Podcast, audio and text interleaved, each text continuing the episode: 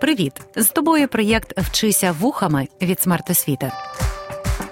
Вчитись можна не лише за столом чи партою, можна в потязі, автобусі, під час прогулянки чи лежачи у ліжку. Просто слухай і вчися. Вітаю! Мене звати Владислав Штагельський, і ви слухаєте аудіорок проєкту Історія України Вчися вухами.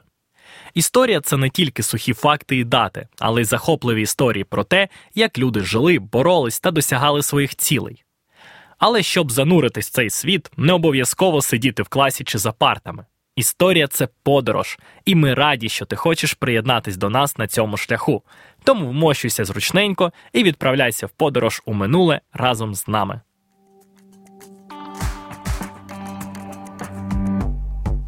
У подкасті Українська революція листопад 1917 квітень 1918 років про Центральну Раду ми говорили про боротьбу УНР проти більшовиків. На цьому шляху Україні довелось підписати Берестейський мир з країнами Четверного Союзу.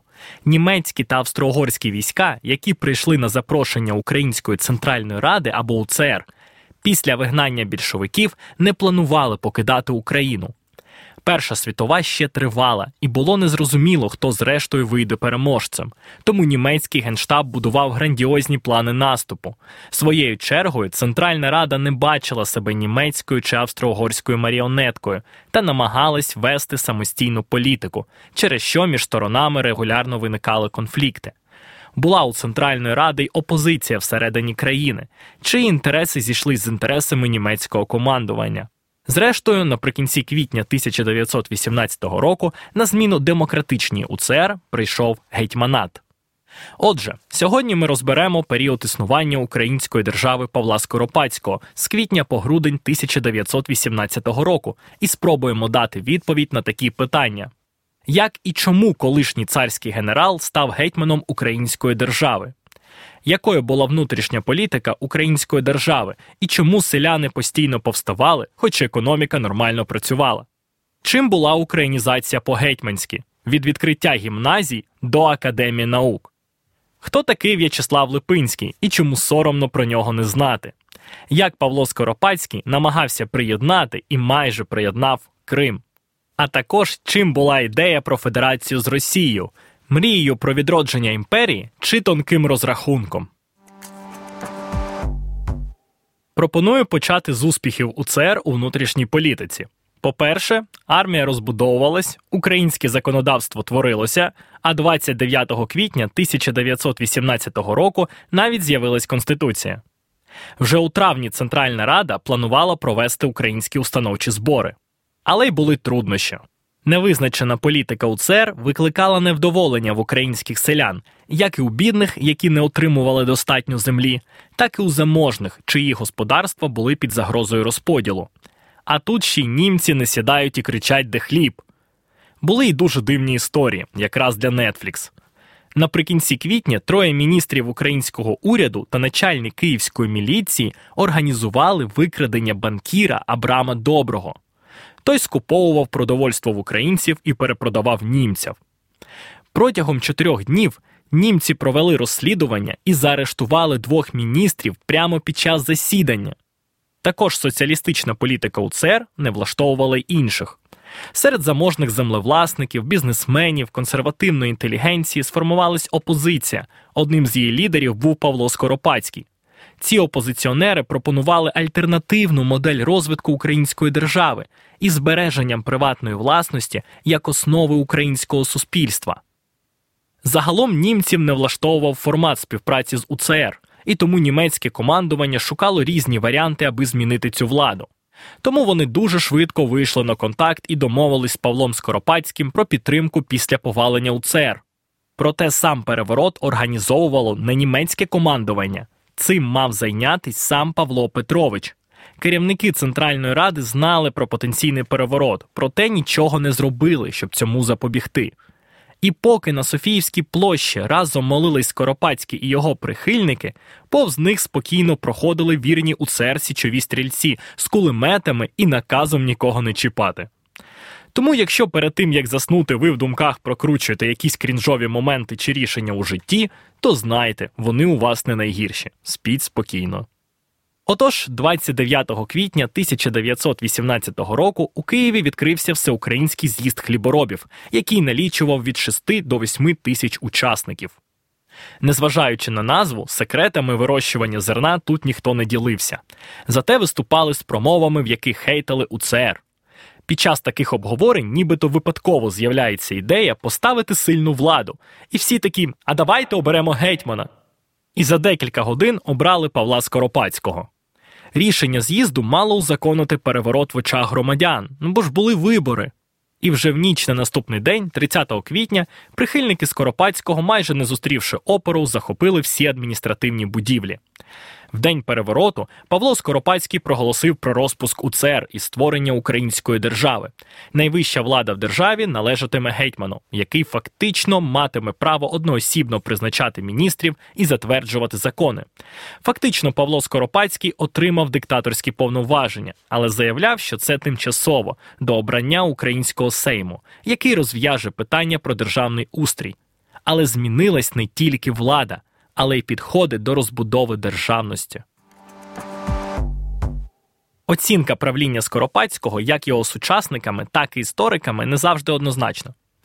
Зрештою, чи він будував незалежну українську державу, чи все ж вірив у відродження Росії? Тут я пропоную трохи розібрати з його контекстом. Скоропадський походив з дворянської родини, був нащадком колишньої козацької старшини, яка вже в другій половині 19 століття русифікувалася та увійшла до російської еліти. Першою мовою Скоропадського була німецька, і лише згодом він вивчив російську, а українську почав вчити лише з початком революції. Самого дитинства Павла Петровича виховували як типового російського патріота, відданого царю і отечеству і він навіть служив при особі Ніколая II. У царській армії Скоропадський, зрештою, дослужився до чину генерал-лейтенанта і командувача корпусом. Лояльний імперії до революції він не міг і подумати про якусь українську державність. Еволюція його поглядів відбувалась вже по ходу, відповідно до обставин. Фактично він пройшов шлях від малороса до державника. На момент гетьманування він був скоріше автономістом, а отже в еміграції, або, як ще кажуть, в екзилі, буде виступати за незалежність. Вихований в дусі російської культури, Скоропадський пройшов свій шлях до української ідентичності. Тим часом сучасні українці, буває, досі не можуть відписатись від російських блогерів. Тож, як не крути, а під час правління Павло Скоропадський мав розбудовувати самостійну українську державу. Ідейно він звертався до української історичної традиції. Він все ж і сам був гетьманом, і на державному гербі було зображено козака з мушкетом. І в цілому існували амбітні плани відродити козацький стан. Корисно все-таки знати минуле. Устрій держави описував український історик та політик В'ячеслав Липинський. Він походив з родини полонізованих українців. Батьки його називали Вацлавом. Але після повернення з навчання у Києві він став В'ячеславом. Отак столиця змінює людей. Щоб зрозуміти його роль для гетьманату, то можна пригадати відому сцену з фільму Король Лев, де досвідчений Рафіки підіймає до гори Сімбу з меседжем, що ось це наш майбутній король. Десь так було і тут, але у переносному значенні. Липинський був ідеологом українського монархізму та прихильником гетьманської форми правління. Ось наш гетьман, міг би він сказати про Скоропадського. У 1918 році Липинського призначили на посаду українського посла у Відні. В той час стосунки з Австро-Угорщиною були надзвичайно важливими. Через значну кількість росіян при владі В'ячеслав Липинський почав критикувати Скоропадського, і на певний час їхні дороги розійшлися. Але вже в еміграції Липинський продовжить працювати над ідеями української державності. Першочергово гетьман почав формувати уряд, до якого запрошував і українських соціалістів, яких тільки но розігнав у Центральній Раді. Звісно, вони йому відмовили. Але з кого тоді формувати уряд? Переважно Рада міністрів складалась з українців за походженням, але російської орієнтації. Така сама ситуація була і з місцевими чиновниками. Окрім тих, хто служив при УНР, ще було багато чиновників царської доби. Безперечно, вони могли бути неабиякими професіоналами, проте чи можливо з ними розбудувати нову державу. В цілому тоді в Києві було забагато росіян. На фоні більшовицького хаосу в Росії українська держава була раєм. Тому до України стікались російські військові, політики, бізнесмени. Всі вони мріяли про відродження імперської Росії. Українська держава для них була тимчасовим етапом на шляху до цієї мети. Скоропадський не вимагав від росіян ставати українцями, але вимагав лояльності до української держави та дотримання її законів. Проте щойно гетьманат залишився без зовнішньої підтримки, всі ці росіяни розбіглися хто куди. Так і напрошується питання, чого від них ще можна було очікувати. Одним з перших заходів у внутрішній політиці гетьманату стало відновлення приватної власності на землю. В ідеалі основою майбутньої України мали стати селяни-землевласники, які могли і себе забезпечити і заробити. Для цього навіть почали готувати реформу, щоб дати можливість селянам викупити землю і вести власну справу. Але ще до проведення реформи повернулися назад поміщики, які забирали роздані у ЦР землі і примушували селян платити компенсацію. Будь-які протести придушували, особливо жорстоко діяли німецькі та австро-угорські війська. І як би гетьман не намагався відмежовуватись від цих негараздів, для селян саме він був їх головною причиною. Велика сила, велика відповідальність. Якби гетьман знав тоді ці слова дядька Бена. Ці невдоволені селяни воювали на фронті, тому вивчили ази військової справи, та ще й мали зброю, яку забрали з собою. Тож дуже швидко почали виникати різні повстанські загони на чолі з отаманами, і ці повстання придушували за допомогою іноземних військ. Робітники на підприємствах також були незадоволені поверненням старих порядків, а це 12-годинний робочий день, штрафи, скорочення заробітних плат, заборона страйків. Гетьману необхідно було якось балансувати між бізнесменами та робітниками, але задовольнити потреби всіх одночасно йому не вдавалось. Наприклад, через це у липні 1918 року загальнодержавний страйк оголосили залізничники. Німці намагались придушити страйк різними методами, в тому числі силовими. Чи це підвищувало авторитет Скоропадського? Як думаєш? Але всі ці рішення давали головне стабільність. Землевласники та бізнесмени були впевнені у захисті своїх прав, а тому могли далі вести свої справи. Українська економіка зростала, держава змогла накопичувати резерви в іноземних банках. Вдавалось навіть відстоювати економічні інтереси перед Німеччиною та Австро-Угорщиною. Взагалі гетьману не вистачало класного піарника, який би допоміг вибудувати популярний в народі образ. Бувши військовим, Скоропадський не мав політичного досвіду або якихось ораторських здібностей і рідко виступав перед населенням. А в політиці як це часто працює? Або ти формуєш свій образ, або його формують за тебе. Тож опоненти гетьмана постійно вправлялись у створенні різних мемів про нього. То, що він німецька маріонетка, то що скоро впаде, або от російський письменник українофоб Булгаков взагалі згодом напише таке: ха-ха-ха, його обрали в цирку. Особливо активно антигетьманською пропагандою займались більшовики, які мріяли про повстання і захоплення влади в Україні. І це ще півбіди, бо в опозицію до гетьмана, зрештою, стали його колишні прибічники. У травні 1918 року Українська державна хліборобська партія та інші самостійницькі партії створили Український національно-державний союз або скорочено УНДС з метою рятувати загроджену українську державність від засилля росіян при владі. І вже за три місяці, у серпні 1918 року, в УНДС владу отримали соціалісти на чолі з Володимиром Винниченком і Симоном Петлюрою.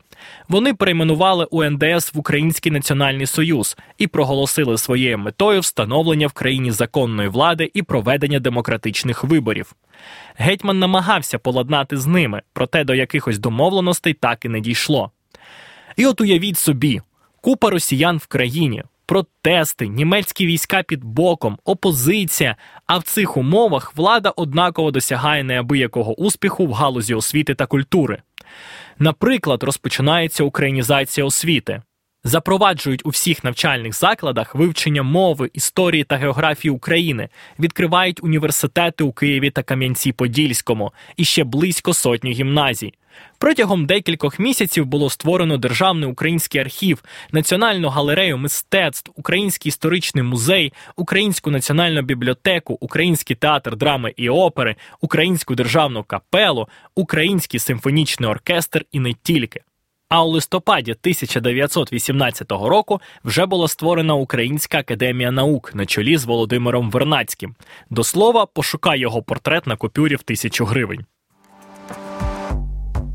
А що там з зовнішньою політикою? Тут було 50 на 50. Сусідами все було норм. На вимогу Німеччини Українська держава і більшовики провели переговори і уклали попередній мирний договір, за яким визнали одне одного. Великі зусилля Павло Скоропадський доклав, аби приєднати Кримський півострів до Української держави. У квітні 1918 року війська УНР звільнили Крим від більшовиків, але німці примусили українців відступити. Гетьман вважав, що Україна без Криму не може жити. Це буде якийсь тулуб без ніг. Гетьманський уряд використовував різні шляхи для того, щоб схилити поставлений німцями кримський уряд до переговорів від щедрої економічної допомоги до повної торгівельної блокади. За півроку, у жовтні 1918 року, між Українською державою та урядом Криму було ухвалено попередню угоду входження Криму до складу України на правах широкої автономії, вів скоропадські переговори із представниками різних антибільшовицьких сил. Тож історики вважають, що він був би і не проти об'єднати їх навколо себе. Певним чином гетьман був заручником обставин, бо неможливо було не орієнтуватись на Німеччину та Австро-Угорщину. Тому, якщо країни Четверного Союзу визнавали українську державу, то країни Антанти, Франція та Британія сприймали її як штучне утворення. Вони підтримували російську білу армію, яка виступала за відновлення єдиної і неділимої Росії, і не укладала договорів з Німеччиною. Вже 11 листопада 1918 року Німеччина капітулює, а її війська почнуть виходити з України.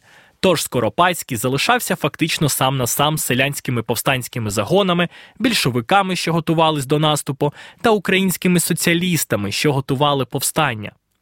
І тут він робить останній крок проголошує федеративну грамоту.